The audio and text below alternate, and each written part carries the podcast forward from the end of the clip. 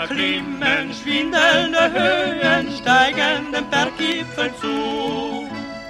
In unserem Herzen wohnt eine Sehnsucht, die lässt uns nimmer mehr in Ruhe. Heilige Berge, sonnige Höhen, Bergvagabunden sind wir, ja wir. Heilige Berge, sonnige Höhen, Bergvagabunden sind wir.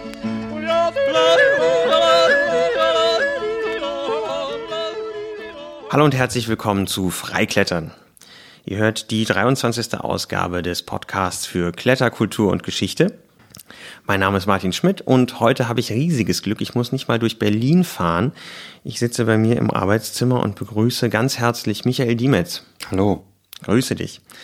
Ähm, dass du Kletterer bist, äh, das kann man so ein bisschen erwarten, äh, wenn du hier sitzt, aber du bringst noch eine ganze Ecke mehr mit. Ähm, du hast Bücher geschrieben, bist Dachdeckermeister, Industriekletterer, Musiker und Fotograf, richtig? Ja. Habe ich was Wichtiges vergessen? So im weitesten Sinne, ja. Kommt hin. Okay.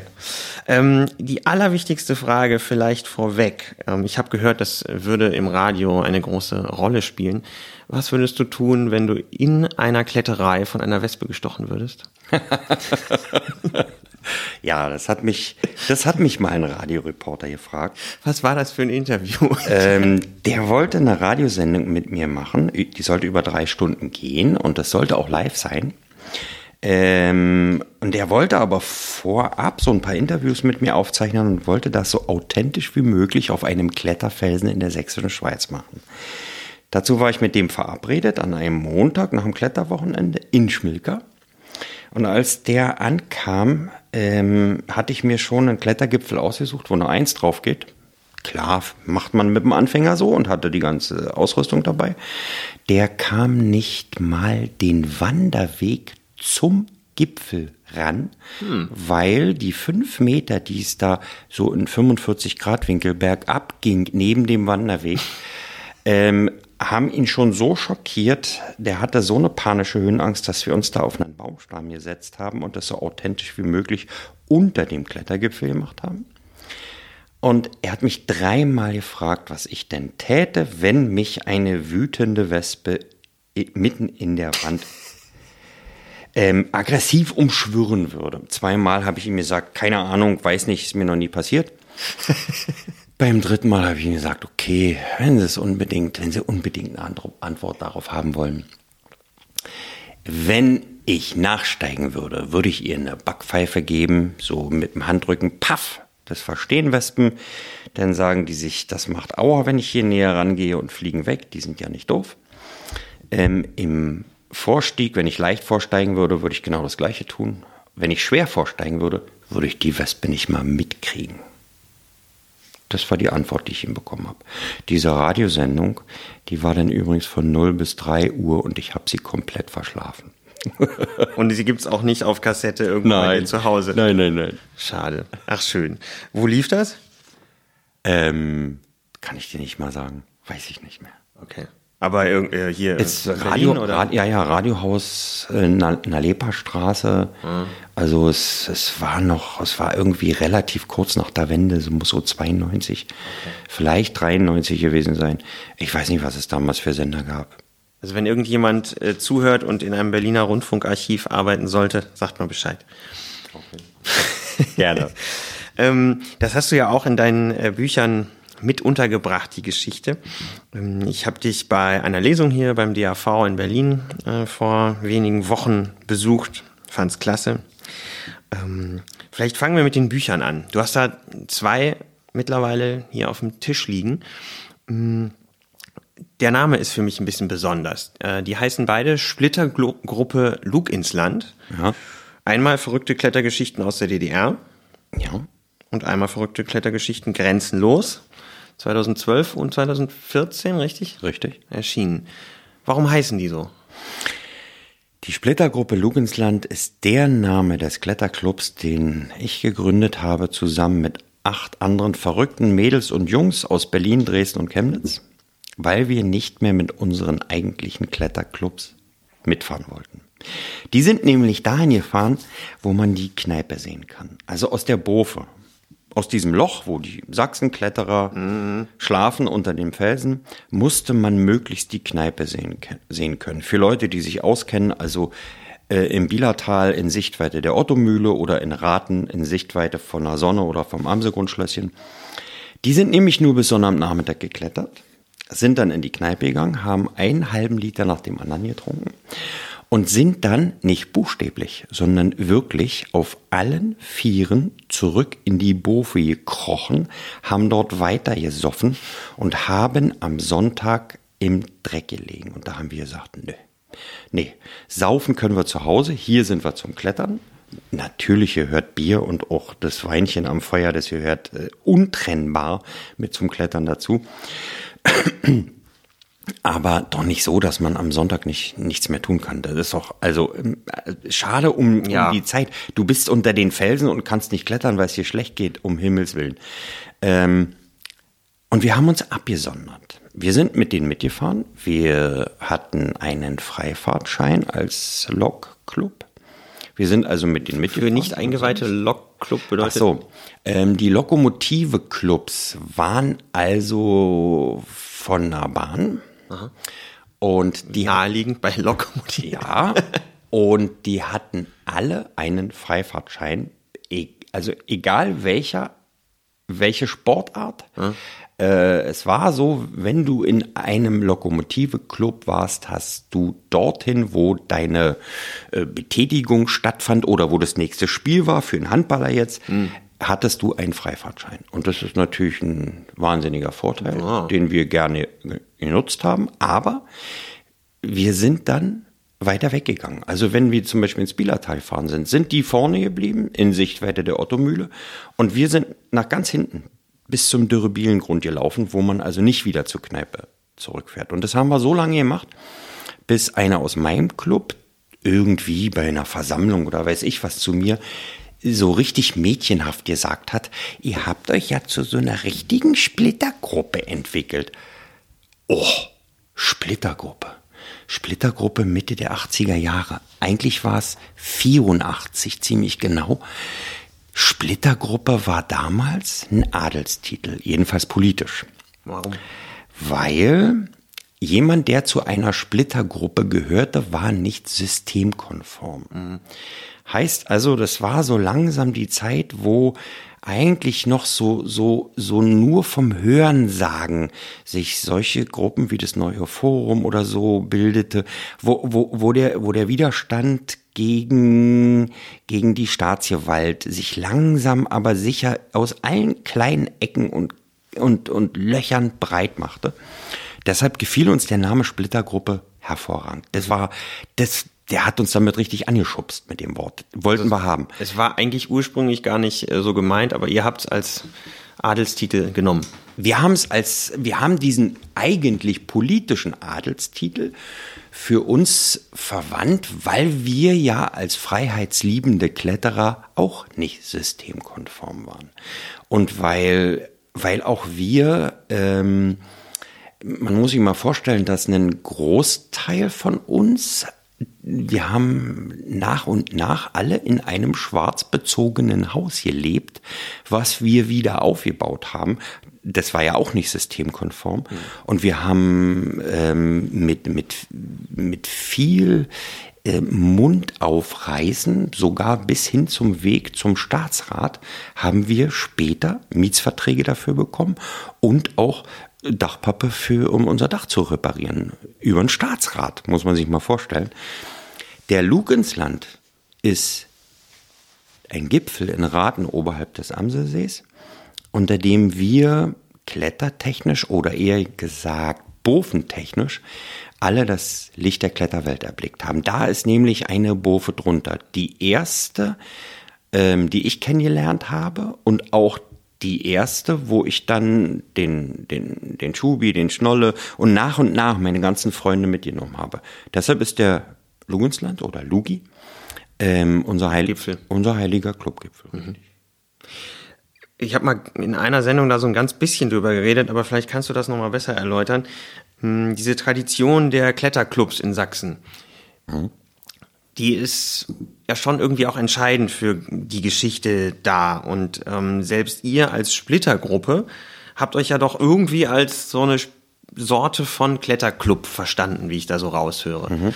Ähm, brauchte man das? Also ko konnte man nur als Club klettern oder warum, wofür eigentlich? Also die, die eigentlichen Clubs, ähm, wie bei uns eben Lok Pankow oder die beiden Dresdner waren, waren vom Pentagon ähm, in Dresden. Ähm, natürlich.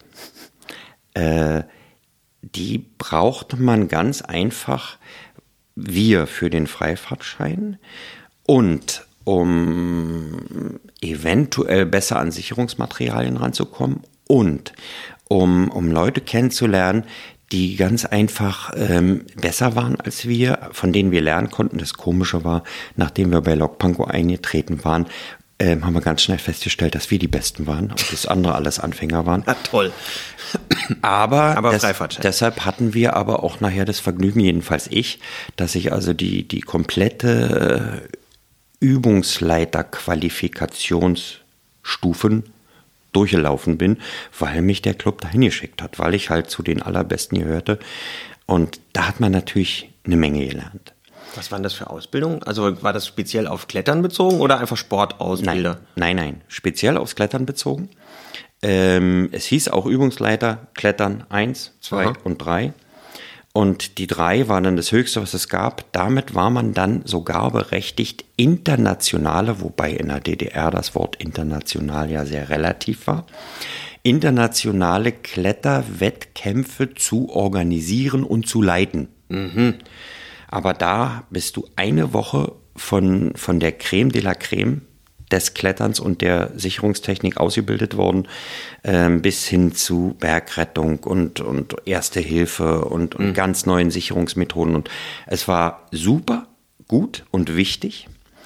Also das ist die eine Form von Club. Äh, mhm. Da hat sich jeder organisiert, weil er ja nicht nur Vorteile, weil, sondern weil du natürlich auch in einer in einer Truppe Gleichgesinnter bist.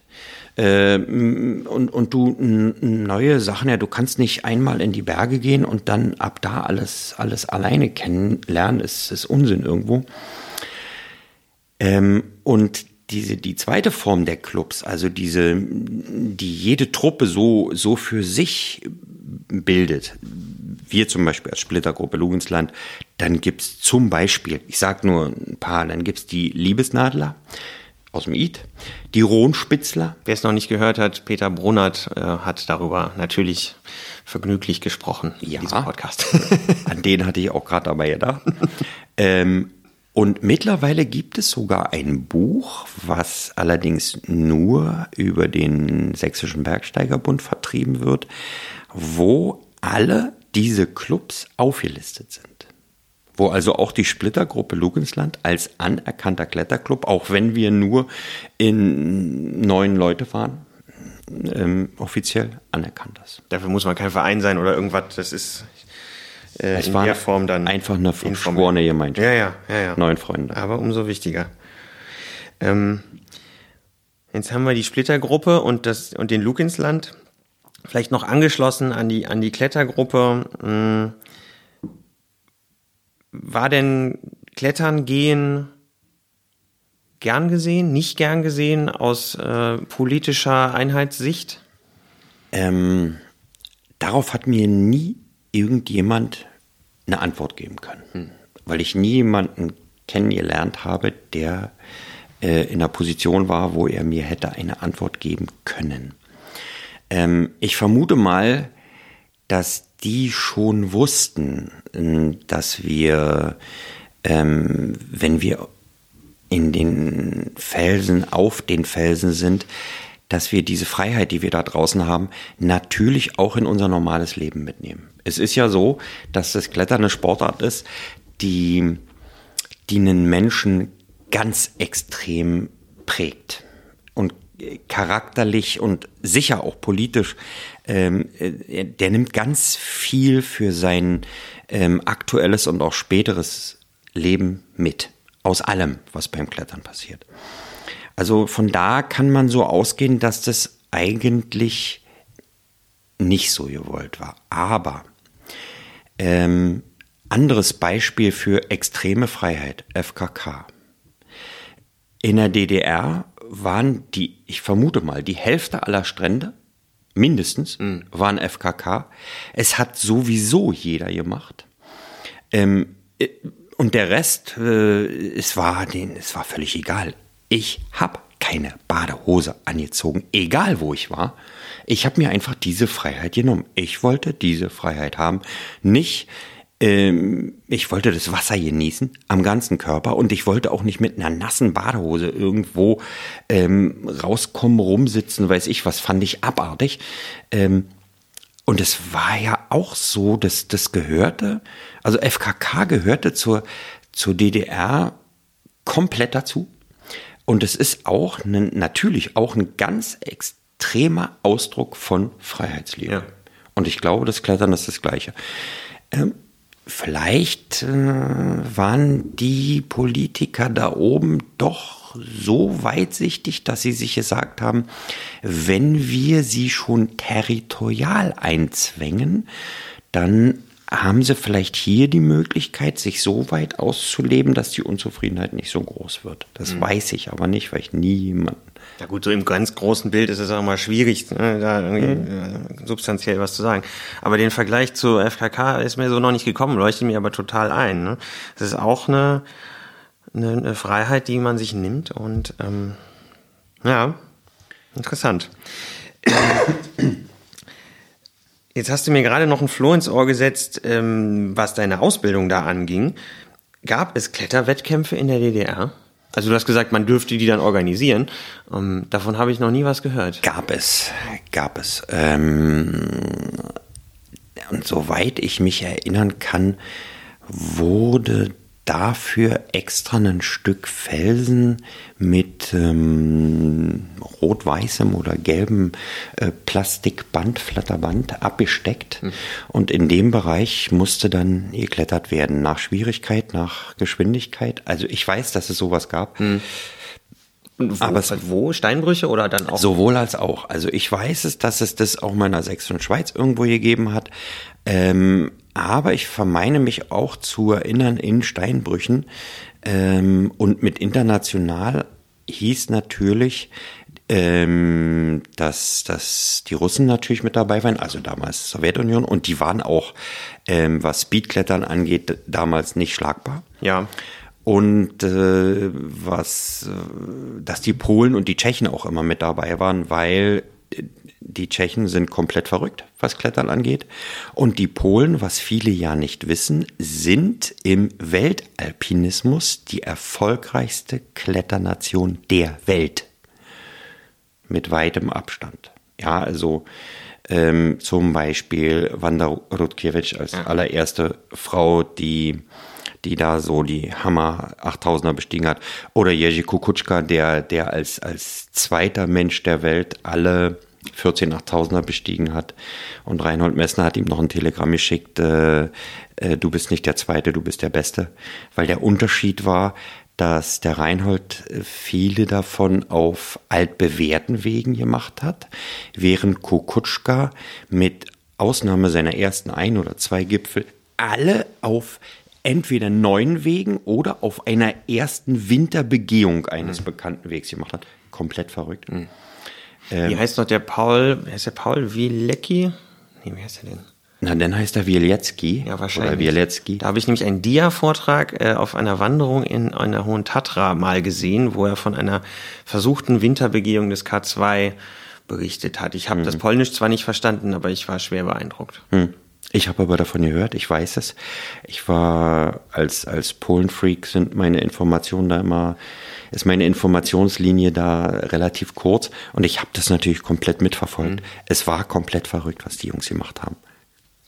Okay, also ähm, es gab irgendwie Kletterwände. Interessant, weil die übliche Erzählung funktioniert ja so, dass dann irgendwann mal diese Speed-Kletterwettkämpfe irgendwo im Osten, ja, das Bulgarien oder so auch, keine Ahnung, auf jeden Möglich, Fall ja. weit weg und da sind dann auch mal äh, Güllich und Co. hingefahren und haben sich gedacht, hm, was ist das? Und dann geht ja so die ähm, normale Erzählung, wie man heute von Wettkampfklettern erzählt, irgendwie halt in Arco los mit diesem Rockmasters. Aber äh, ich wusste drumherum extrem wenig. Finde ich jetzt total spannend. Es ist aber auch nur so, dass ich mich vermeine zu erinnern. Ja, aber wenn du dafür Ausbildung, also wenn es dafür eine Ausbildung gab, die einem das erlaubt, das zu organisieren, Würde dann sonst keinen Sinn machen. wäre ein bisschen komisch Ja. ne? Ja. Okay. Spannend. Vielleicht finde ich da noch mal was raus. Oder du. Und dann sagst du Bescheid. Okay. Ähm, zu den zu den Büchern zurück. Da war ja die Klammer auf, ne? Die haben wir noch nicht zugemacht. Hm, 2012 ist ja noch gar nicht so lange her, was in den Büchern steht, teilweise aber schon. Hm, Ich habe dir da so eine etwas äh, groß angelegte Frage per Mail vorab geschickt. Vielleicht können wir die ja mal angehen. Ähm, Ich habe dich gefragt, wie aus dem Erlebnis oder den Erlebnissen eine Geschichte und dann vielleicht auch eine Geschichte in deinem Buch wird. Ähm, vielleicht kannst du es ganz konkret machen. Äh, wie sind die Bücher entstanden? Kann ich dir sagen. Und zwar, als wir die Splittergruppe Lugensland gegründet haben. An diesem Tag wurde also festgesetzt, es gibt keinen Chef oder Repräsentanten. Es gab einen Kassenwart, weil bei uns musste für einmal aufs Seil treten oder sich beim Abseilen einmal ums Seil drehen oder einen Sack aufhängen, musste bei uns eine Mark gezahlt werden. Nicht ein Bier, sondern eine Mark in diese Kasse. Ähm, es gab einen Kassenwart und es gab einen Schriftführer und der war ich. Und wir hatten so viele verrückte Sachen erlebt, die wir, gerade wenn Neulinge kamen, hunderte Male am Bofenfeuer erzählt haben, dass wir gleich da beschlossen haben, wir machen ein Louis-Tagebuch und ich setze mich ran und verteile all das, was wir zusammen erlebt haben, an die einzelnen Leute, wer schreibt welche Geschichte. Und das, was einige von uns aus ihrer Anfangszeit noch ohne uns erlebt haben, müssen die sowieso selber schreiben. Und das haben wir dann zusammengesammelt. Ähm, also seit 84 haben wir Geschichten aus unserem ganzen Kletterleben zusammengesammelt. Mit der Wende ist aber die Splittergruppe nach und nach auseinandergebrochen. Ganz einfach, weil äh, einige sind, sind weit weggezogen, also bis, bis runter nach, nach Stuttgart oder ins Weserbergland. Ähm, einige hatten dann wegen ihres Studiums kaum noch Zeit. Ähm, es ist ganz einfach auseinandergebrochen. Mittlerweile haben wir uns, jedenfalls der Großteil, wieder ein bisschen zurückgefunden, aber irgendwann hörten, hörten diese Geschichten auf. Und dieses sogenannte Lugi-Tagebuch, was aus losen Zetteln bestand, fristete ein völlig unbenutztes und auch unbeobachtetes Dasein in meinem Schrank. Jahrzehnte. Und dann bin ich 2010, Anfang 2010, bin ich krank geworden und habe gleich die Prognose bekommen, dass es Jahre dauern wird, bis ich wieder gesund werde. Und zwar Kalkschultern, beidseitig, erst eine, dann die andere. Und es hört sich ganz einfach an, aber wenn man sich kaum noch die Zähne selber putzen kann oder ein T-Shirt alleine anziehen kann und für das alles Hilfe braucht und trotzdem Tränen in den Augen hat, weil es hammermäßig wehtut, ähm, dann lässt man sich entweder operieren mit einer Trefferquote von 50 Prozent, dass es wiederkommt, oder man lässt es ausheilen, was auch drei bis vier Jahre dauern kann, aber eine Trefferquote von, weiß ich nicht, 98 Prozent oder so hat. Also habe ich es ausheilen lassen. Nach einem halben Jahr, wo man sich um andere Sachen gekümmert hat, in denen man ganz einfach mal alle Sachen erledigt hat, die man schon immer tun wollte, wenn du dann nur ein halbes Jahr für gebraucht hast, dann ist das ja schon ganz schön. Ja, danach wusste ich nicht mehr, ganz ehrlich, was ich jetzt machen soll. Und habe mir dieses Lugi-Tagebuch rausgekramt. Und habe mir gesagt, Mensch, da machst du jetzt was draus. Da schreibst du jetzt ein Buch draus von allem, was da drin steht und allem, was dir noch so einfällt. Und dieses Buch, das bekommen dann alle Lugis, also Mitglieder der Splittergruppe Lugensland werden offiziell Lugis genannt. Hat es mir jetzt so zusammengereimt. das da machst du ein Buch draus für alle Lugis und für, für, für alle Freunde, Bekannte, Verwandte, alle, die eins haben wollen. Und hab also damit Mitte 2010 angefangen und im Frühling 2012 ist der erste Teil schon erschienen. Und eigentlich war da auch der zweite Teil schon fertig, weil ich habe all, aus allem ein Buch gemacht. Ich habe mir ganz einfach auch mein Bergfahrtenbuch dazu genommen, meine ganzen Fotos, die, gemacht hatte, die ich gemacht hatte, dazu genommen. Und dann fallen einem ganz viele Sachen ja auch wieder ein. Und ich habe immer wieder die verrückten Geschichten aufgeschrieben. Und ich habe fast von Anfang an alle Lugis, zu denen ich noch Kontakt hatte, und das Komische ist, zu denen ich keinen Kontakt mehr hatte, habe ich ihn gesucht und auch gefunden. Völlig verrückt. Ja. Ähm, die habe ich alle mitlesen lassen. Und die haben mich dann verbessert, berichtigt, wenn es notwendig war. Ja, so sind beide Bücher daraus entstanden. Es wäre komisch gewesen, weil beide Bücher zusammen hätten also über 600, wäre ein Buch mit über 600 Seiten gewesen. Und da hat halt der Verlag, der der einzige war, der mir halt einen super Preis dafür angeboten hat, der hat mir also gesagt, wir können kein Buch mit über 600 Seiten machen. Können wir das nicht irgendwo teilen? Und deshalb war eben ähm, vor der Wende, nach der Wende eine super Logische Teilung. Teilung. Ja. Hattest du Vorbilder für diese Art Geschichten, für so ein Buch? Ja und nein. Nein deswegen, weil ich bis dahin mit einer Ausnahme kein Buch kannte, was so ganz normale Kletterer mhm. behandelt. Mhm. Es war immer nur die Rede davon, dass sich irgendwelche Superkletterer an wirklich mit einem Finger irgendeinen Klimmzug in irgendeiner schwierigen Elf machen und an überhängenden Wänden möglichst noch ohne Seil ihr Leben riskieren. Also im Prinzip für, für, für den Normalkletterer beeindruckend. Wow, Wahnsinn, aber unerreichbar. Ja. ja, deswegen, weil es gab ein Buch, bei dem ich Tränen gelacht habe. Wilde Gesellen vom Sturmwind umweht. Ich bin mir gar nicht mehr sicher, wie, wie der Autor hieß. Lukas, Karl Lukas, irgendwas mit Lukas. Ein Österreicher. Und der Gag bei der Sache ist, dieses Buch muss es auch in der DDR gegeben haben, weil ich kannte das. Und ich habe Tränen gelacht, wie der geschrieben hat, ähm, was ihm alles so für verrückte Sachen passiert sind. Das war natürlich alles alpin. Es war ganz anders als das, was uns beim Klettern passiert ist. Aber ich kann mich noch an eine Geschichte erinnern, wo sie einen ätzend hohen Kamin gemacht haben und auf den ganzen letzten Seillängen im Prinzip immer gegen den Gestank in diesem Kamin ankämpfen mussten und dann oben rausgekommen sind und im Prinzip mit ihre, ihre Sachen leicht bräunlich verfärbt waren, furchtbar gestunken haben und so auf dem Haupthaar und auf den Schultern etwas Klopapier hing und dann festgestellt haben, dass von der Hütte, die da oben war, das Klo mit offenem Auslass nach unten ganz genau über diesen Kamin gebaut worden war.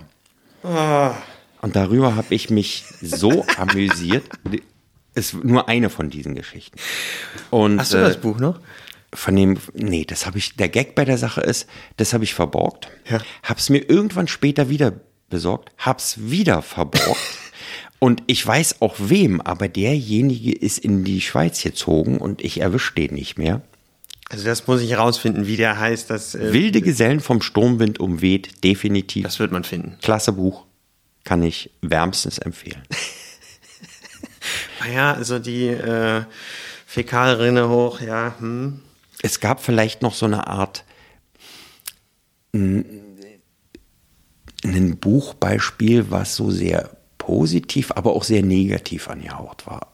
Und zwar vom Karl Deveritz, ich glaube Klettern in Sachsen heißt mhm. das. Mhm. Positiv deswegen, weil also wirklich nach meinem Dafürhalten super stark die ganze Geschichte des sächsischen Kletterns beschrieben ist. Richtig gut. Was mir natürlich überhaupt nicht gefallen hat, aber wahrscheinlich musste der Karl Deveritz das so machen, damit es überhaupt in den Buchhandel reinkommt. Dass immer wieder diese sigillistischen Untertöne da drin sind. Hilf mir. Die? Ähm. Äh, Also, wenn, wenn du mal den Erich Honecker hast sprechen hören. Ja. Ja, das hieß nicht sozialistisch. Ach. Das hieß sigilistisch. Ja, Das musste da rein. ja. Ganz schlimme. Und die haben es ja alle nur deswegen und weil und Arbeiterklasse und hm und Richtung Kommunismus und das musste da rein. Das ähm, mm, kann man überlesen. Mm, Man kann es aber auch nicht überlesen und kann dann sagen, das ist eigentlich was, was mir in diesem Buch nicht so besonders gefällt. Deswegen ist es trotzdem, was das sächsische Klettern angeht, nach meinem Dafürhalten das absolute Standardwerk. Aber da steht natürlich auch nichts drin über so die normalen Kletterer. Über normale Und Menschen. vor allen Dingen, es steht nirgendwo drin, dass zum Klettern, habe ich vorhin schon gesagt, untrennbar. Eine Burfe, ein Burfenfeuer, Rotwein oder Glühwein, ein Bierchen in der Kneipe, die ganzen Geschichten darüber, ähm, diese gnadenlose Freundschaft, dieses dem anderen das Leben anvertrauen, und gerade in Sachsen ist es das Leben oft, ähm, als auch diese, diese Magie der sächsischen Schweiz. Ja, die kann ja niemand beschreiben, aber es ist Mystik, es ist Magie. Und wenn du einmal mitten in diesen Felsen im Sonnenuntergang warst und die Schatten, ähm, nicht die Schatten werden länger, sondern die Dunkelheit ähm, nimmt immer mehr zu, dann fängst du an, an diesen Wänden lauter Gesichter zu sehen. Mein Rekord sind über 20 von einer Stelle. Ich weiß auch noch, wo das war. Ähm, zwischen Emir und Suleika in Ratne. Wenn man da mal ist, 21 Gesichter, die dich, die entweder von dir weggucken oder die dich direkt angucken. Ähm, ist so eine Magie. Aber auch diese, die, die Felsen an sich sind magisch. Egal wie groß sie sind, das kann man nicht beschreiben. Und das ist in dem Buch viel zu kurz gekommen. Ähm, die Liebe zu den Felsen. Und mit Liebe meine ich, andere Leute umarmen Bäume. Wenn ich zu bestimmten Felsen komme, zum Beispiel zum Lugensland, dann umarme ich den. An der Wand. Und sag Hallo. Weil ich liebe den ja. Richtig ernsthaft. Ja. Ja. Und es ist kein, ich stehe trotzdem mit beiden Füßen fest auf der Erde, also es hat nichts damit zu tun, sondern warum darf man denn nicht Felsen lieben? Und, und ihnen gegenüber Emotionen zeigen. Warum nicht? Ja, also das, ich glaube auch nicht, dass äh, Leuten das äh, fremd ist, nur die verpacken das durchaus anders. Lässt sich auch schwer beschreiben. Da hat jeder, ne, klar, sein, sein Ding, aber ähm, ich habe noch mal so ein bisschen drüber nachgedacht, das ist jetzt vielleicht ein bisschen weg von deinen Büchern alleine, aber ähm, was dieses Geschichtenerzählen rund ums Klettern angeht, wo du sagst, dass, dass das so un untrennbar dazugehört, selbst wenn einem das per se vielleicht von der Art, wie die Geschichte erzählt, nicht immer so viel sagt, die Tatsache, dass, weiß ich nicht, YouTube voll ist mit irgendwelchen äh, Boulder-Videos, wo Leute irgendwas zeigen, was sie ganz beeindruckend finden, ähm, selbst da merkt man, da muss irgendwie was, da gibt's irgendwie eine starke Verknüpfung, die wird dann vielleicht äh, für meinen Geschmack ein bisschen zu doll äh, aufgeblasen und, äh, und sieht irgendwie alles ein bisschen heftig aus. Aber ich glaube den Leuten eigentlich in vielen Fällen, dass ihnen da auch irgendwas ganz nahe ist. So. Ob ich dann so ein Video darüber machen würde? Nö, eher nicht. Aber irgendwie scheint es zum Klettern und, und zum Bouldern und zum Werksteigen und so was da alles, scheint es immer trotzdem noch dazu zu gehören, selbst wenn du es völlig anders aufziehst. Ähm, ich ähm, ich habe noch eine gänzlich andere Frage. Nochmal dazu. Achso, ja, gut, Pass mal auf. meine Frage. Ja, pass mal auf, das hat was mit Sicherheit damit zu tun, dass, dass du beim Klettern ja abends um dieses Feuerchen rumsitzt. Dieses, so ein Feuer hat ja nicht nur so eine, so eine hypnotische Wirkung, sondern ähm, mh, alle sitzen drumherum, jemand macht eine Flasche Wein auf, die geht sowieso drumherum. Jeder trinkt davon. Alle essen aus einem Topf. Die berühmte Bofensuppe. Ähm, es wird alles geteilt. Ähm, und jemandem fällt eine, eine Story ein. Weißt du noch damals? Nee, was meinst du? Na, als wieder, ach ja, und, und dann sind neue dabei und die lauschen mit großen Ohren und dann haben sie aber auch was zu erzählen. Ähm, wenn so ein Brufenabend an einem normalen Frühlings- oder Herbsttag, sagen wir mal um, um 20, 21, 22 Uhr losgeht, der ist nie vor 1, 2, 3, 4 Uhr morgens zu Ende. Und da wird erzählt. So wie es früher war. Äh, es wurde erzählt, nicht konsumiert. Ja, das ist ähm, okay. da ist ein großer Unterschied. Zu vielen anderen Sportarten, ganz sicher. Mhm. Da kommt das her, glaube ich. Jetzt deine Frage nochmal. Danke für den Einwurf. Ja. Der war super. Ähm, was war schlecht an der Anfangszeit deines Kletterns?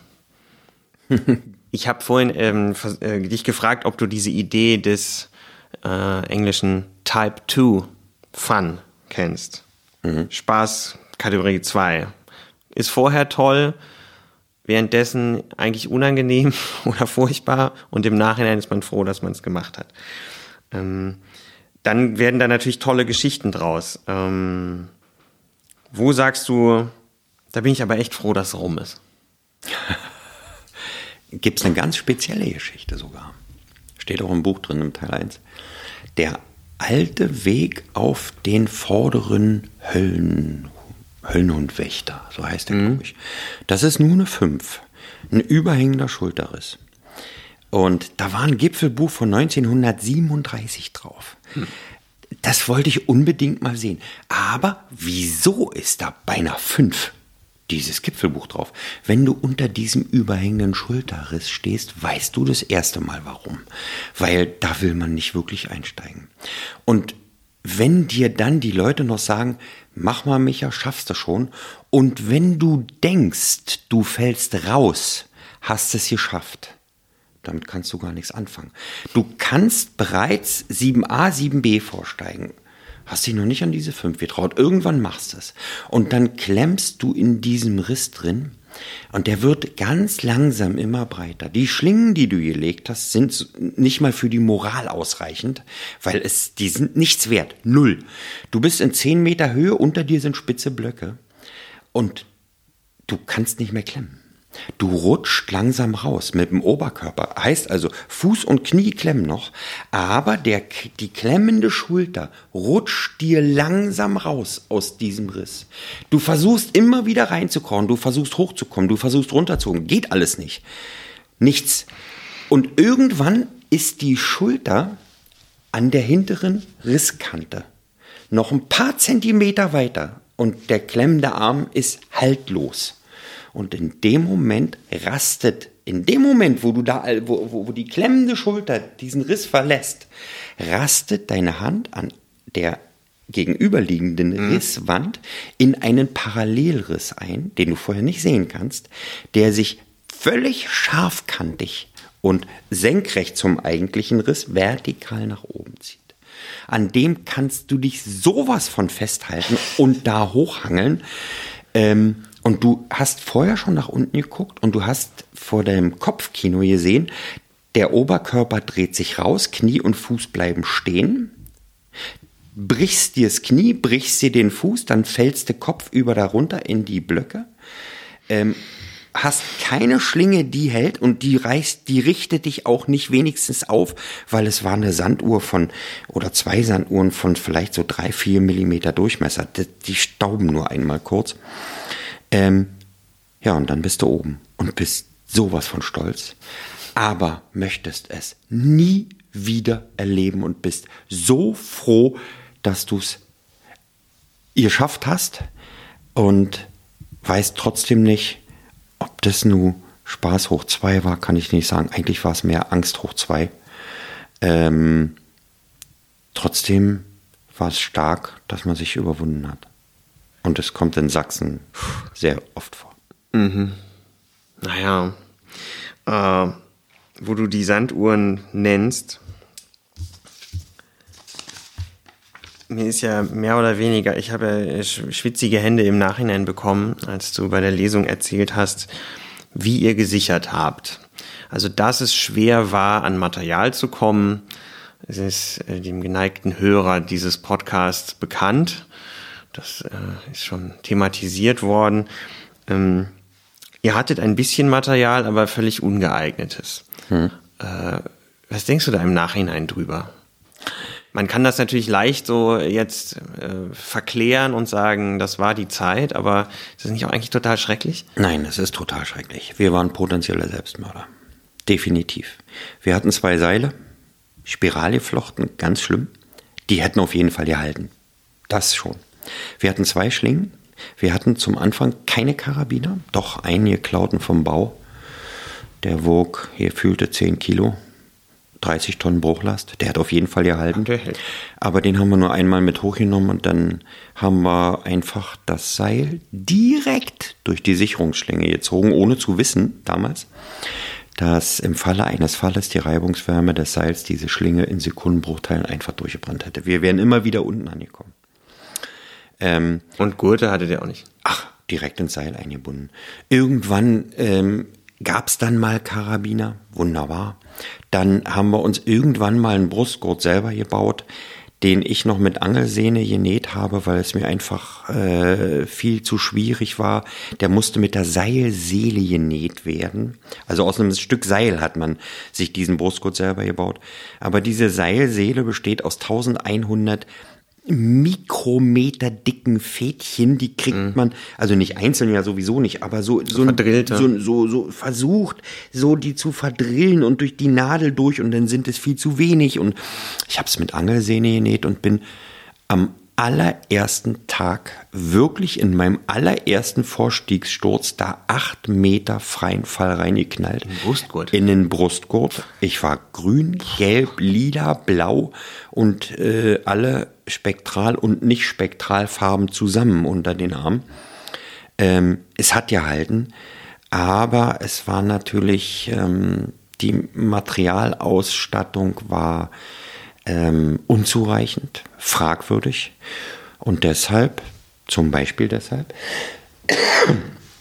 sind wir dann auch in den Staatsrat gezogen und die Berliner Bergsteiger, Berliner Kletterer hatten mich als ihren Sprecher auserkoren und haben eine Eingabe gemacht gegen den Sporthandel der DDR und wir warfen dem vor, dass er gegen die Verfassung verstößt, weil er uns kein ausreichendes Sicherungsmaterial gibt. Und wir waren, sind damit wirklich eingeladen worden in den Staatsrat, wo dann auch solche Größen waren wie Dietmar Heinecke, also im Prinzip der Chef der Kletterer, wie Manfred Ewald, Chef des Deutschen Turn- und Sportbundes in der DDR, und im Endeffekt ist da auch wirklich was passiert. Leider war das erst 89.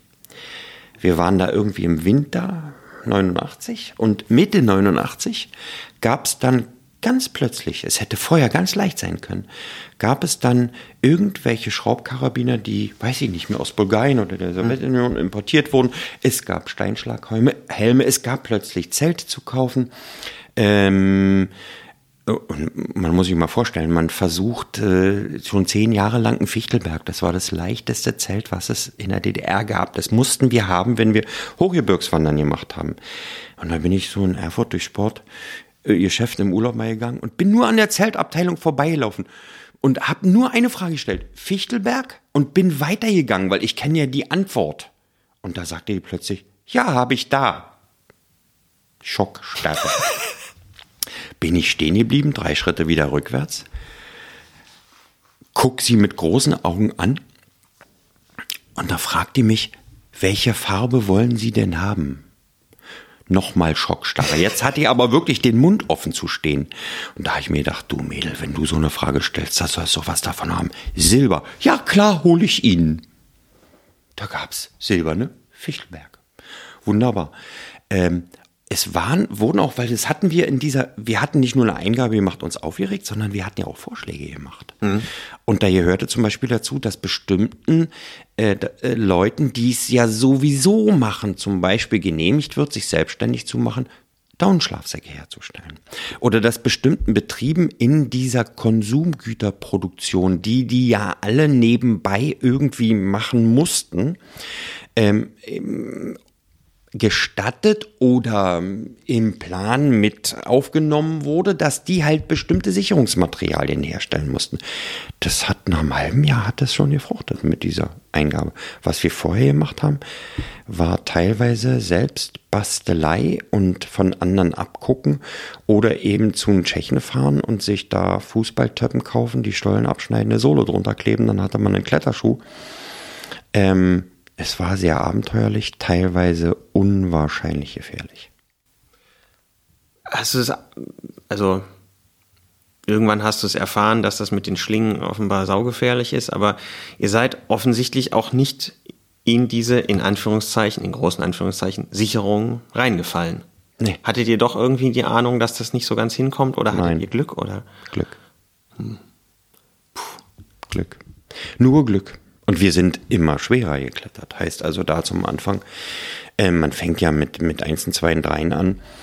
Und ähm, als das jemand auffiel, da waren wir, glaube ich, schon im Vierer-, Fünfer-Bereich, würde ich mal sagen. Auf jeden Fall waren wir da, richtig. Wenn ich daran nachdenke, wo wir da geklettert sind, als, die, als wir die beiden Dresdner kennengelernt haben, die uns darauf hingewiesen haben, Struppi, Flachs und Krümel, die haben so Vieren und Fünfen dran, sonst kommt man da nicht rauf.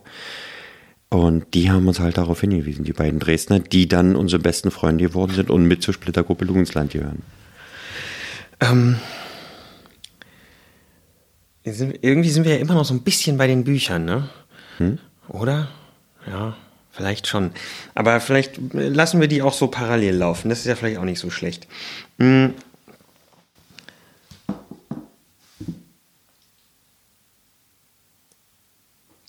Du hast äh, jetzt gesagt, ihr wart potenzielle Selbstmörder. Das ist vielleicht ein bisschen viel. Hm.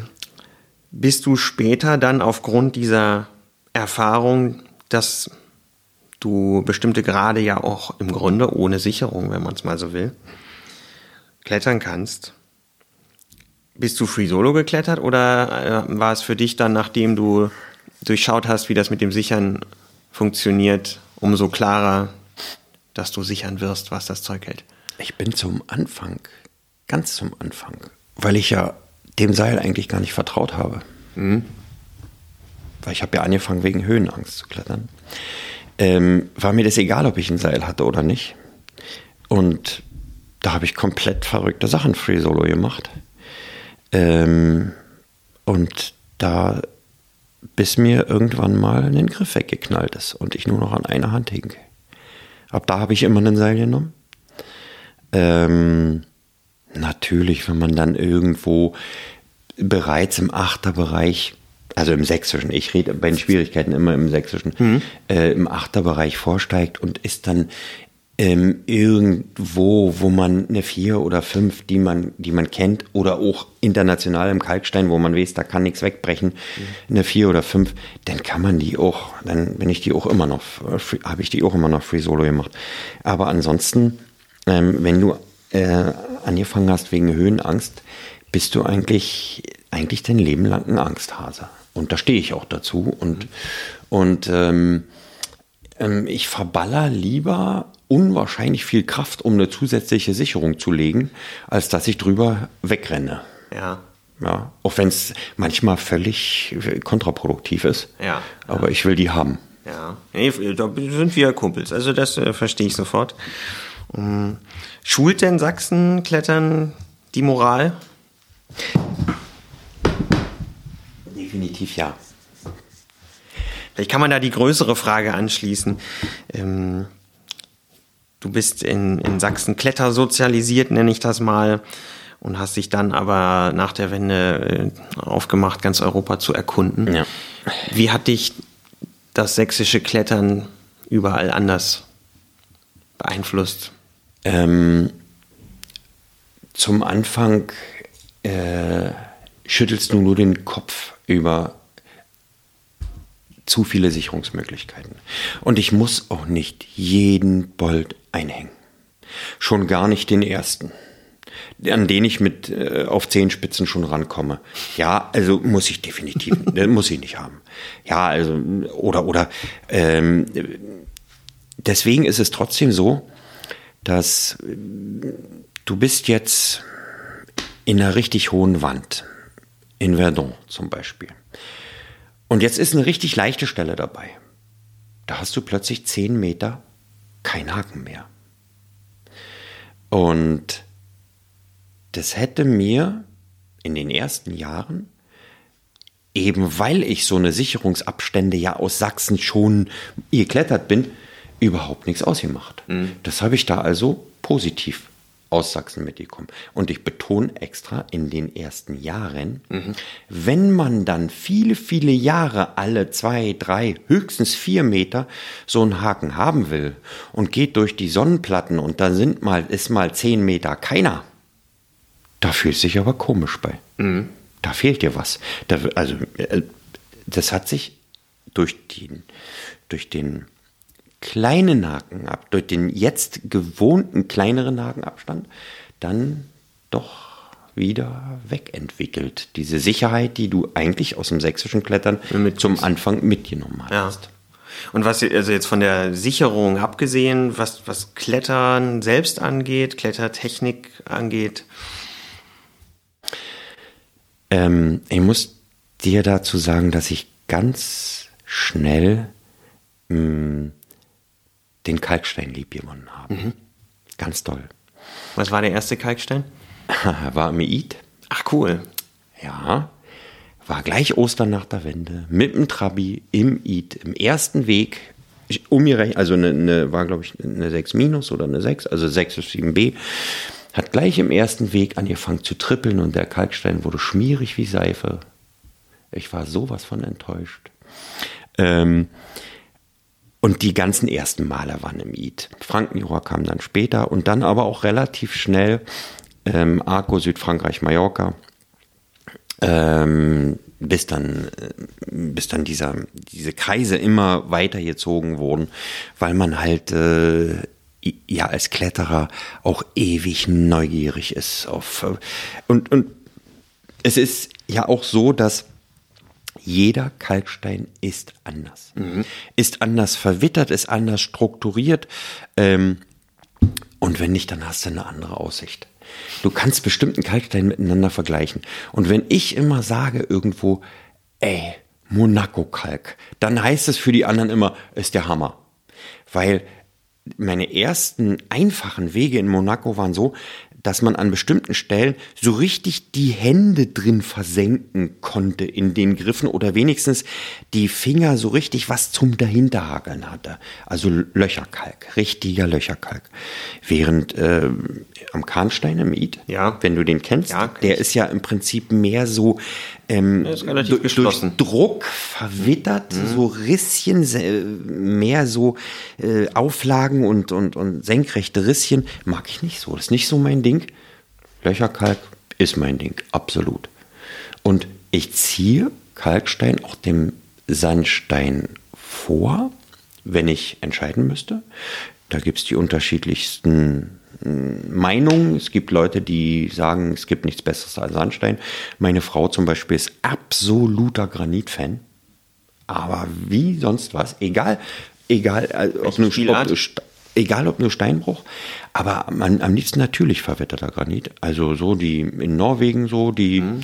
so die die hohen Dinger im im, Im, im Westharz. Mhm. Da ging es bei ihr los. Da bis dahin hatte sie immer Angst und als wir auf den schlafenden Löwen da irgend so eine 5 hochgemacht haben, kam die oben an, guckt mich an und sagt, Wahnsinn, irre, stark, sowas gibt's ja gar nicht. Was machen wir jetzt? da hast du groß gar noch nie erlebt. Ja. Mit bei ihr. Da war der Knoten geplatzt beim Granit. Also hast du, ähm, hast du eigentlich äh, den Fokus weiter aufgemacht, aber du würdest jetzt nicht sagen, dein sächsisches Klettern ist nachher anders geworden oder du bist andere Wege in Sachsen geklettert oder leichter oder schwerer oder so? Doch. Doch. Ganz definitiv. Ich kann dir auch sagen, warum. Ähm, dieses Gewohntsein, wenn es schwer wird, alle zwei, drei Meter eine atombombensichere, einen atombombensicheren Bolt zu haben. Ähm, dem konnte ich als potenzieller Angsthase in Sachsen nicht entfliehen. Und ich habe mich dann später gefragt, wie ich so lebensmüde oder bescheuert sein konnte, Wege zu klettern, wo ich in 20 Meter Höhe die einzig wirklich gute Schlinge, ähm, die in 10 Meter Höhe war, gerade überklettert hatte, aber der Ring immer noch zwei oder drei Meter über mir war. Das heißt also, ich wäre wieder unten angekommen. Ich hätte irgendwelche Pseudo-Sachen basteln können, von denen ich aber von vornherein gesagt hätte, es hätte sowieso nicht halten. Das habe ich danach nie wieder gemacht. Ich habe irgendwann angefangen, in Sachsen fast neu anzufangen. Es heißt also, viel, viel weiter unten nochmal neu anzufangen, zu klettern und mich sicher zu fühlen, weil ich plötzlich ganz einfach das nicht mehr konnte. Mhm. Wenn, wenn, wenn dann wirklich gar keine Schlinge da war. Mhm. Und es gibt Schlingen, die sind so sicher wie ein Ring. Aber es gibt natürlich auch genügend Pseudozeug. Ja. ja, wo du kann, aber muss Kraft nicht. verbrauchst, sie irgendwo reinzufummeln und. Und weißt hundertprozentig, ja, ja. na, eigentlich ist es nur dafür da, damit sich meine Moral gut anfühlt. Hm. Ja. Ich hatte auch so ein bisschen die Idee, äh, manchmal ist es ja so, wenn man sich dann in, in andere Schwierigkeiten wagen kann, weil die Sicherung gut genug ist, hm. dann entwickelt man sich ja auch irgendwie als Kletterer weiter. Weißt du, kannst du dir vielleicht nicht vorstellen, aber als die, die ersten gleich nach der Wende schon im Winter im, im Eid und im Frankenjura waren und wiederkamen und sagten, äh, musst du unbedingt hin, da kannst du zwei Schwierigkeitsstufen schwerer klettern, vorsteigen. Da sei es doch, was für ein Quatsch. Sei es doch völliger Nonsens. Wieso? Wo soll das herkommen? Halt ich, hielt ich für, für totalen Blödsinn. Natürlich war ich absoluter Verfechter des sächsischen Kletterns. Ja, und ich, und bin ich auch immer noch. Ja, und äh, es soll auch bitteschön so bleiben, wie es ist. Ähm, Habe ich nicht geglaubt. Ist es wirklich wahr? Natürlich, weil du eben so viele Haken hast. Also die Sachen, die ich dann in den ersten Jahren nach der Wende, ähm, die Schwierigkeiten, die ich da im, im Kalkstein vorgestiegen bin, da wäre ich in Sachsen nicht mal im Traum hingekommen. Nicht mal im Ansatz. Hm. Kein Vergleich. Also die, die moralischen Ansprüche, eine Schwierigkeit in Sachsen zu meistern, äh, wenn du die mit reinrechnest, dann ist das Klettern in Sachsen um ein Vielfaches schwieriger wie man immer so schön sagt, im Nachstieg ist eh alles 3 plus. Klasse. Stimmt auch nicht für jede Tour. Nein, nein, nein. Äh, schon klar, aber. Finde ich aber gut, den Spruch. Finde ich aber gut. Kann den kannst so du noch nicht? Nee. Ach, okay, ja, den habe ich äh, von meinen alten Sachsen. Ähm, vielleicht kommen wir eins weiter, und zwar meine Zettel hier. Hm. Die, diese Reisen durch Europa. Mhm. Die haben wir, die müssen wir, glaube ich, noch ein bisschen drüber reden. Also die kamen jetzt so nebenher, dass du Kalkstein äh, liebst. Ähm, mhm. Woher wusstest du, wo du hin willst? Was, wodurch waren bestimmte Gebiete Traumgebiete? Ich wusste immer, wo ich hin will. Auch zu Ostzeiten wusste ich. Ja, wusste woher? wo ich hin will. Ähm, zu Ostzeiten war ich zum Beispiel, ich war mit 19 im Kaukasus. Ganz einfach deswegen, weil, man wird es kaum glauben, ich habe einen Fünfer im Lotto gehabt als Lehrling und habe das Geld unter anderem für eine Reise in den Kaukasus aus. Ich wollte es sehen. Unbedingt. Und dann in meinem Kletterclub und meine Kumpels, die Lugis, einer von denen, der war vorher schon mal in Rumänien.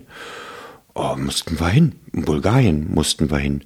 Ähm, du, du hast damals alles, was es überhaupt irgendwo an Literatur darüber gab oder jemand, wenn du gehört hast, der kannte sich da aus, dann hast du mit dem gesprochen, ganz klar, da bist du hin, hast gesagt, du erzähl mir mal was darüber, ich möchte das auch machen, ähm, hat alles funktioniert. Und äh, genauso war diese Mund-zu-Mund-Propaganda, die natürlich von Argo sprach. Aber dazu muss ich sagen, ich war ja vorher ähm, im Prinzip im Juni nach der Wende mit meinem Trabi bin ich durch die Alpen gefahren. Über die höchsten Pässe drüber ähm, was immer als unmöglich angesehen wurde. Und ich wurde auch angehalten, überholt von Italienern, Franzosen und Schweizern. Die haben auf dem nächsten Parkplatz gewartet, haben uns nochmal überholt mit Videokamera und haben uns oben auf dem Pass mit einer frisch geköpften Flasche Sekt empfangen und wollten dann unbedingt den Motor sehen, weil mit 26 PS geht das Kann nicht. das ja gar nicht sein. Doch. und da habe ich die Felsen in Argo gesehen und habe mir gesagt, wow, hier, hier muss es was zum Klettern geben. Und habe mich darum gekümmert. Ähm, Anfang der 90er Jahre war das jedenfalls noch nicht bis, bis zu uns nach, nach Ostberlin und nach Sachsen gedrungen, dass es da so toll ist. Und dann, dann geht man natürlich in den, in, den, in den Bergsportladen und da sind lauter Kletterführer aus Südfrankreich, ganz viele. Und dann guckt man da so rein und, und Bilder da drin und oh, Wahnsinn, irre. Und dann, ja, irgendwann kauft man sich die und, und plant eine Reise. Zieht los. Und zieht los. Und, und dann, genau so ist es. Und dann, dann ist irgendein billiges Urlaubsziel, ist Mallorca, das kannst du dir gleich nach der Wende schon mal leisten. Und, und weiß. Schön zum Klettern. Und, und hast gehört, da kann man klettern und alles, was du findest, ist bei Santa Ponta den Felsen, den man auch von weitem sieht dass da der leichteste Weg hoch sächsisch 7c ist Mhm. und das, dass das für mich ganz schön knallig war, da vorzusteigen. Alle anderen Felsen siehst du ja nicht, weißt ja nicht, wo es ist, auch wenn du im Gebirge bist. Doch, im Torrente di Pareis siehst, Ja, du, du, die, das das siehst sie- du die Hakenreihen auch, aber die sahen damals schon sehr komisch aus. Auch ganz schön ah, schwer. Ist mir völlig klar. Ja, und die sind auch ganz schön verwittert mittlerweile, weil es ja gar nicht mehr so offiziell ist oder vielleicht gar nicht mehr erlaubt. Ja, und irgendwann kaufst du den Kletter darüber, planst deine erste Reise und sagst, wow, das ist es. Und dann, und dann, mm, du willst ja alles kennen. Dann hörst du irgendwas über Norwegen. Du warst schon in Norwegen. Du hast wahnsinnig viele Wände gesehen. Da, ich war bis zum Nordkap mit dem Auto hin und zurück. Ähm, und dann sagst du dir, da muss was zum Klettern, muss unbedingt. Und dann fängst du an zu recherchieren. Entweder eben in, in Buchhandlungen, in Bibliotheken oder im, im, das Internet macht es ja nur ganz leicht. Klar. Und, Wobei und ich ursprünglich meinte, deine Alpentour, da wusstest du ja, wo du hin willst. mit dem Trabi. Ja. Du musst dir vorstellen, ich hatte zu Ostzeiten Bücher gelesen über die Eroberung ist so ein schlechtes Wort. Über die sportliche Ersteigung der bedeutendsten Alpengipfel. Die dann in Literatur oft als Eroberung verkauft wird. Richtig, es hat Ja. ja. nichts mit Erobern zu tun. Wir erobern da nichts. Die Berge sind auch ohne uns da. Ähm, und äh, daraus entwickeln sich Träume. Und mir war natürlich klar, dass ich diese Träume erst mit 65 verwirklichen kann. Diese Berge wenigstens zu sehen. War mir völlig klar. Ähm, ich war natürlich so frech. Ich hatte eine, eine gute Freundin in Frankreich. Ich war natürlich so frech und habe, als meine Reise nach Frankreich noch vor der Wende abgelehnt wurde, ich habe eine Eingabe an Willi Stoff geschrieben, den Vorsitzenden des Ministerrats der DDR. Der war dafür zuständig. Ähm, wa- was es denn für eine Begründung geben würde, mich nicht zu meinen Freunden nach Paris und in die Normandie und in die Bretagne reisen zu lassen. Ich, ich habe ja gegen alles eine Eingabe geschrieben. Ja, ich habe den Mund aufgemacht bis zum geht nicht mehr. Ähm, plötzlich war die Mauer weg. Und meine größten Träume ist mal zu sehen. Man hatte immer so das Gefühl, wenn denen einfällt, dass die doch wiederkommt, die Mauer. Ähm, ich meine, das ist so real, diese Idee. Aber die ist da. Ja, sie, sie ist auf jeden Fall da. Du, du fühlst dich plötzlich da äh, offen in der Richtung nach Osten und nach Südosten. Bulgarien, Rumänien, Ungarn, Tschechei, Sowjetunion war ich drei, auch dreimal, Polen kannte ich alles richtig gut. Das heißt also, für mich kam die Wende genau zum richtigen Zeitpunkt. Ich hatte jetzt im Prinzip, das kannte ich, das musste ich kennenlernen. Und nicht wie die, die immer geschrien haben nach Reisefreiheit und dann hatten sie sie und dann waren sie einmal auf Mallorca und da waren sie auch nur am Ballermann 6 und den Rest haben sie noch nie gesehen. Die hatten vorher auch noch nie gesehen, nichts gesehen außer den Polenmarkt in Frankfurt oder. Weißt du? Die, die, die äh, den Mund so weit aufgerissen haben. Ähm, und da habe ich mir gesagt, Mensch, Eiger Nordwand willst du sehen. Den Mont Blanc willst du sehen. Und zwar vor allen Dingen die Spitzen, ja, die Agis die Chamonix, mit allen Gipfeln da drumherum, Agu Vert, Agu. Ähm, du musst unbedingt das Matterhorn sehen. Du willst die Dolomiten sehen. Mhm. Du willst den Lago Maggiore sehen. Warum? Mein Vater hat zu Ostzeiten als Dombaumeister eine Kur an den Lago Maggiore bekommen, 88, ist aber 89 verstorben. Und ich wollte ganz einfach ein Jahr später da auf seinen Faden wandeln. Und Watzmann Ostwand. Mhm. Über all das hatte ich Bücher gelesen, hatte ich Bilder gesehen, waren die größten Träume, wollte ich mit 65 dann machen. Ähm, und ich habe das alles in zehn Tage gepackt, mit einem Trabi. Es war ganz schwer, Leute zu finden, die gesagt haben, ja, da kommen wir mal mit. Weil unmöglich. Ja. Und der Gag bei der Sache ist, wir haben außer die Watzmann-Ostwand alles geschafft. Komplett. Das ist ganz schön auch durch die Alpen nochmal richtig weit. Und vor allen Dingen über alle möglichen Pässe. Ja, klar.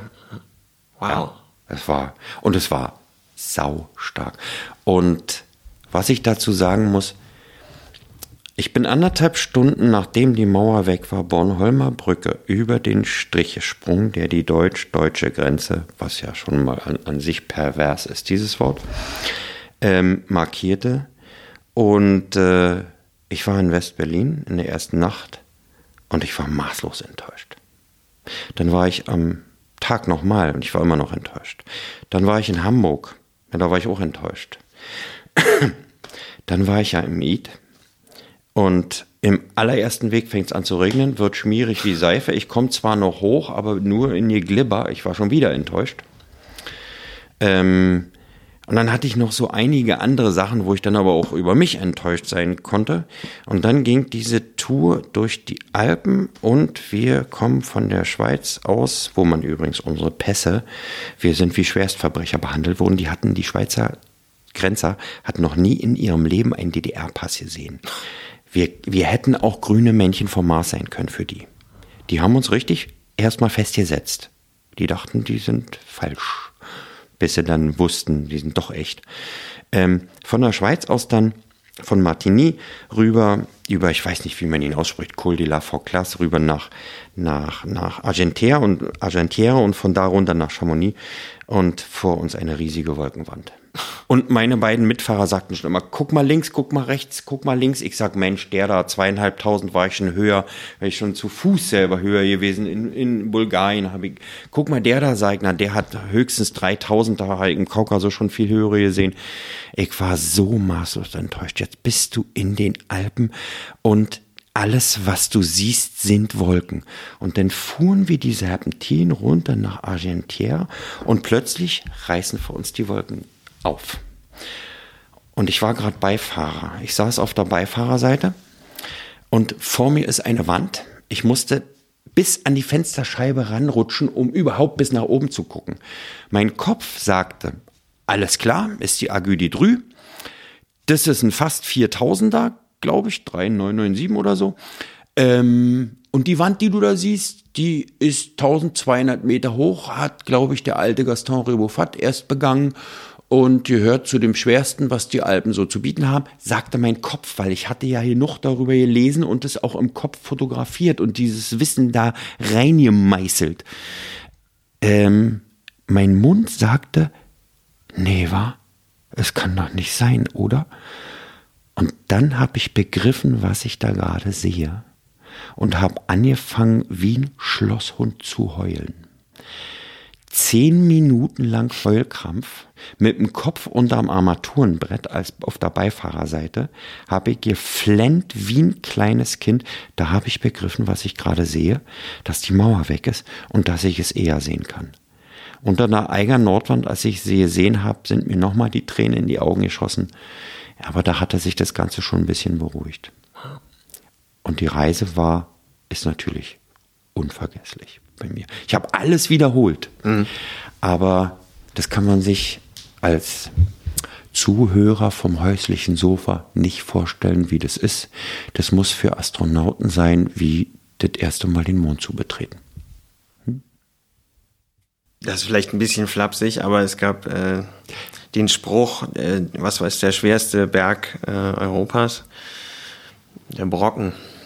Kommst nicht rauf. Mhm. okay. Ja, sei denn, du bist russischer äh, Soldat, ja. Mhm. Ja, ich, ich fand das schon bei der, bei der Lesung echt beeindruckend, um, was du da in, in diese Ta zehn Tage reingepackt hast. Um, Gibt es dazu auch eine Geschichte in den Büchern? Okay. Definitiv ja. En Detail beschrieben. Nicht nur mit allem, was wir gesehen haben, sondern bis dahin, dass ich also lernen musste, in Italien wird auf der Straße immer gehupt, es sei denn, mitten auf der Straße treffen sich zwei Muttis, und unterhalten sich über sicher weltpolitisch wichtige Themen, dann hat man gefälligst stehen zu bleiben und zu warten, bis das alles erschöpfend ausdiskutiert ist. Sehr schön. Ähm, du ähm, liest deine Bücher auch vor? Mm, ja. Wer kommt zu deinen Lesungen? Also, ähm, eigentlich habe ich ja diese Bücher geschrieben, damit ich aus dieser wilden Zettelsammlung der Tagebücher der Splittergruppe Lugensland ähm, einfach mit den vielen Fotos, die wir hatten, ähm, ein was zum Anfassen draus mache. Für alle Lugis, für alle meine Freunde. Ähm, so, ein, so ein bisschen, wie soll ich das sagen, so, so, so als meine Klettermemoiren, die natürlich untrennbar mit den Lugis verbunden sind ähm, dass dann daraus ähm, so großes Interesse an dem Buch überhaupt und auch an den Lesungen entstanden ist, konnte ich vorher nicht ahnen. Ähm, und dadurch, dass ich feste Verträge mit drei Kurkliniken in Sachsen habe, wo ich also einmal im Monat lese, und wonach gewiesen wurde, dass am Tag nach meiner Lesung weniger Schmerzmittel gebraucht wird für die Patienten, weil die so viel gelacht haben, dass er, Wahnsinn. Dass also die Endorphine sind das beste Schmerzmittel. Und die bleiben auch lange im Blut, ganz klar, es ist nachgewiesen. Ähm, in, in äh, Klettervereinen, Kletterclubs, da ist es ganz klar. Äh, Bibliotheken kommen natürlich auch viele normale Literaturinteressierte, ganz klar. Die fessel ich aber auch, weil ich alles erläutere. Absolut alles. Und weil ich ja zwischendurch auch ganz viel erzähle. Und ähm, weil ich mit vollem Körpereinsatz lese. Heißt also, mein, mein Verleger hat mal gesagt, das ist keine Lesung, das ist Entertainment, was du da machst. Sitzen wir hier die ganze Zeit rum? Eigentlich müssten wir mit dir gehend äh, stehen, oder? Rumlaufen. Naja, ja, hin und her gehen, stehen und mit viel Körpereinsatz zeigen und äh, ich kann es nicht anders und und ansonsten wäre das auch nicht ich, hm. ähm, weil weil ich ich mache mach immer alles mit viel mit viel Körpereinsatz. Da, dazu ist Gestik da. Ja, also dazu hat der Mensch die nonverbale Kommunikation vor der verbalen wahrscheinlich erfunden mit Gestik. Und sie ist immer noch da, um alles zu unterstützen. Aber manchmal bringt man mit einer guten Gestik ganz einfach den ganzen Saal da zum Ablachen. Ähm, es ist natürlich so, dass ich in der Kurklinik und in der Bibliothek ganz anders oder in der Buchhandlung ganz anders lesen muss, als jetzt, wenn ich, wenn ich zum Beispiel auf den Bergsichten lese mhm. oder, mhm. oder. Wer das nicht kennt, das ist ein Festival äh, in Hohenstein, oder? Die Bergsichten auch, aber die Bergsichten sind auch an der TU Dresden. Okay. Und es ist das Bergfilmfestival. Kann ich einen Link in die Kommentare. Da habe ich, da habe ich gerade gelesen, gerne. Ja. Die sind nämlich große Klasse, die Jungs. Oder eben dieses Bergfilmfestival in Gaudlitzberg, das ist in, in der Nähe von Wurzen, habe ich auch letztes Jahr gelesen. Ähm, auf, auf beiden, äh, also ich, sind die, sind die Besucherzahlen also vier- oder fünfstellig, auf jeden Fall. Mhm. Und es ist auch von der, von der Qualität Dresden vor allen Dingen, denke ich mal, ist von der Qualität ganz, ganz große Klasse. Ähm, Liest man dann anders, ne? Oder? die Leute, die wissen, wo sie hingehen. Die Leute, die bezahlen, weißt du doch selber, die wissen, wo sie hingehen. Ne? Und ähm, da kommen also, also Leute zu einem Bergfilmfestival, ja sowieso Leute, die, die eine Affinität zum Klettern oder wenigstens zu Bergen haben. Und da muss ich nicht viel erläutern. Und da habe ich die, die Lacher von Hause auf, auf meiner Seite. Ähm, aber ich habe, ähm, guck mal, ein Altenheim hat mich gefragt Ja. in Gorbitz. Die, die haben irgendwo ge- gehört, ich weiß nicht wo, dass, dass ich also ähm, den ganzen Saal mit dem, was ich erzähle, also fesseln kann oder auch zum Lachen bringe. Ähm, und das könnten sie für ihre Leute, die, die wären also alle noch geistig ganz, ganz frisch und die bringen sie da auch mit und das könnten sie gut gebrauchen, wenn die mal so, und natürlich fahre ich dahin. Warum denn nicht? Ja. Ja, und äh, Dann erläuterst du halt ein bisschen mehr. noch anders. Also ich versuche mich dann natürlich auch auf mein Publikum einzustellen. Und wenn ich viele junge, äh, viele Kids dabei habe oder sowas, erzähle ich es natürlich anders, als wenn da viele ältere Leute dabei sind. Klar. Na, das wäre ja schlimm sonst. Was machen denn die Lesungen mit den Geschichten? Andersrum. Machen, sind die dir irgendwann zu viel manchmal? Nein. Mir ist suspekt teilweise, wieso ich sie damals so geschrieben habe, weil ich lese sie anders vor. Aha. Ähm, ich verwende andere Begriffe, ich lasse bestimmte Sachen weg, ich füge bestimmte Sachen hinzu. Ich lese also manche Sachen, nicht alle, manche sind einfach, ich lese also manche Sachen nicht ganz so authentisch, wie sie da drin stehen. Ähm, wenn so eine Geschichte von Anfang an perfekt wäre, dann ist sowas ist vielleicht bei Nobelpreisträgern für Literatur so, wobei ich das nicht mal glaube, weil wenn die 20 Jahre oder 10 Jahre später ähm, ihre Geschichte lesen, dann hätten sie es auch anders gemacht. Man selbst unterliegt einer Evolution als Schriftsteller, als Mensch und auch ähm, dieses Buch, wenn es sich denn weiterentwickeln würde, würde so einer Evolution unterliegen. Also wenn ich sie, sie jetzt schreiben würde, wären sie ein bisschen anders. Das ist eine tolle Überleitung. Ähm, Wir sagen am Ende noch, wo man die Bücher kriegt und so weiter und so fort. Aber es könnte oder wird ein drittes Buch geben. Ja. Kannst du da was schon zu sagen oder ist das noch Nein. unterm Deckel? Nein, kann ich gerne. Weil, stell dir mal vor, ich bin auf so einer Lesung vom Teil 2 in Kirchberg bei Zwickau. Und da kommt einer auf mich zu, den hatte ich schon mal irgendwie gesehen, das ist der Uwe aus Zwickau. Und der kommt auf mich zu und sagt, äh, äh, Michael, ich muss dir mal was sagen. Du bist ein furchtbar gemeiner Schriftsteller. Ich sag, was? Sagt er, ich habe mir den Teil 1 gekauft, fahr damit nach Hause, wollte ein bisschen lesen, war ja spät abends, bis ich schlafen kann. Es wurde früh um vier, es wurde früh um fünf, es wurde, ich konnte das Buch nicht weglegen. Dann habe ich ein paar Stunden geschlafen, dann habe ich weitergelesen. Ich wollte unbedingt wissen, wie es weitergeht sagte, aber pass mal auf, ich habe auch so viele verrückte Sachen erlebt. Und dann fing der vor der Lesung an, wo ich im Prinzip, ähm, ich bin immer eine Stunde vorher da, dass ich mit dem Raum klarkomme, weißt du, mit, mit dem Flair da, mit der Ak- Akustik, nicht mit dem, mit dem Flair. Und auch mit mir selber, von der Fahrerei, dass die Autobahn wegbleibt, mindestens. Und der kommt zu mir und erzählt mir drei, vier Stories von sich, wo ich herzlich ablachen musste. Und dann sagt er, ja, aber ich kann das nie in Worte fassen. Hm. Und so kam einfach die Idee, ich gesagt, weißt was, ich könnte das. Und ich finde das, was du hier erzählt hast, so hammermäßig. Dann kommt auf einer Lesung auf der Ottendorfer Hütte in der Nähe von Sebnitz, kommt jemand auf mich zu, legt mir die Hand auf die Schulter, ein älterer Mann, 82, damals war er 81, der erzählt mir genau das Gleiche. Und er sagt, weißt was, ich habe mein ganzes Kletterzeug äh, vor sieben Jahren, als ich 75 war, meine Bergfahrtenbücher, Kletterführer, alles in den Keller gepackt. Und dann habe ich den Teil 1 von dir gelesen und habe alles wieder ausgepackt. Nicht um klettern zu gehen, das kann ich nicht mehr. Ja. Aber um nachzulesen, was ich so erlebt habe daran, um zu vergleichen, um ganz einfach zu wissen, was du erzählt hast, wie habe ich es damals empfunden.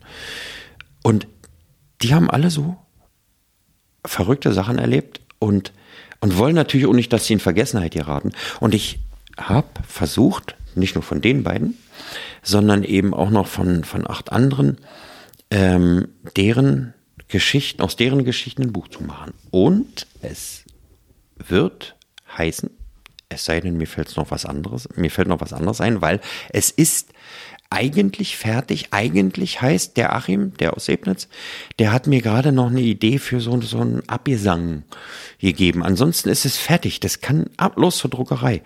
Ähm, es wird wahrscheinlich heißen, ich werf mein Seil weg und kauf mir eine Angel. Und zwar deswegen, weil das haben wir alle erlebt. Wenn du in Sachsen zehn Meter über der letzten Sicherung bist und weißt, du erdest, wenn du jetzt fliegst, schwörst du bei allen Göttern dieser Welt als Atheist, wenn ich hier heil runterkomme, liebe Götter, dann werfe ich mein Seil weg und kaufe mir eine Angel. Jeder Sachsenkletterer hat das mal erlebt. Das nehme ich als Aufhänger dafür. Und es sind viele verrückte Geschichten drin. Wann darf man darauf hoffen? Wann gibt es das? Im Januar. Im Januar schon? Mhm. Alles klar. Dann sagst du nochmal Bescheid, dann kann ich das dazu packen. Mhm. Ähm ja, bevor wir den Deckel drauf machen, hätte ich dich was fragen sollen, was ich nicht gefragt habe. Mehr, mir fällt nichts ein. Ich habe hier erzählt von der, von der Leber frei weg, aber ich glaube nicht. Zur Not treffen wir uns halt nochmal. Richtig. Super. Geht jederzeit so weit voneinander, wo man nicht weg. Nächstes Mal kommst du zu mir, da kriegst du auch einen Tee. Ähm, sag doch nochmal zum Schluss, wo es deine Bücher gibt und wo man noch ein bisschen mehr erfahren kann. Und vielleicht, wenn du weißt, wo du als nächstes liest, können wir das ja auch noch dazu.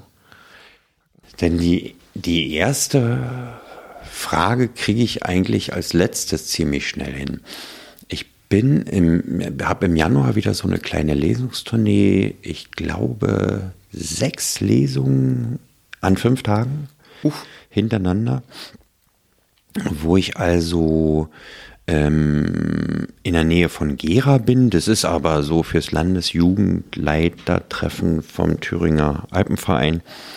Und danach in, in Wolfen und in, in Blankenburg und in Dona in der Nähe von Pirna, alles so um den 20. Januar rum und dann zum Schluss noch zwei oder drei Kuhkliniken hinten ran. Ähm, das ist also mehr, sind also im Januar meine nächsten, nächsten Termine. Also Wolfen, Bitterfeld, Wolfenhalle, die Ecke wäre, wäre super. Äh, Blankenburg, wenn jemand aus dem Harz kommt in der Teufels, äh, Teufelsbad Klinik, da sogar mit äh, unterstützenden Lichtbildern dazu, hm. weil das biete ich nämlich auch an. Das mhm. habe ich in Bautzen im letzten, also in diesem Herbst in Bautzen probiert und das ist hammermäßig gut angekommen, dass ich also die Bilder aus den Büchern noch dazu an die, an die Wand projiziere und so, ich erzähle sowieso immer um die Bilder drumherum. Ein paar habe ich mir auf deiner Webseite angeguckt, das lohnt sich auch. Hm.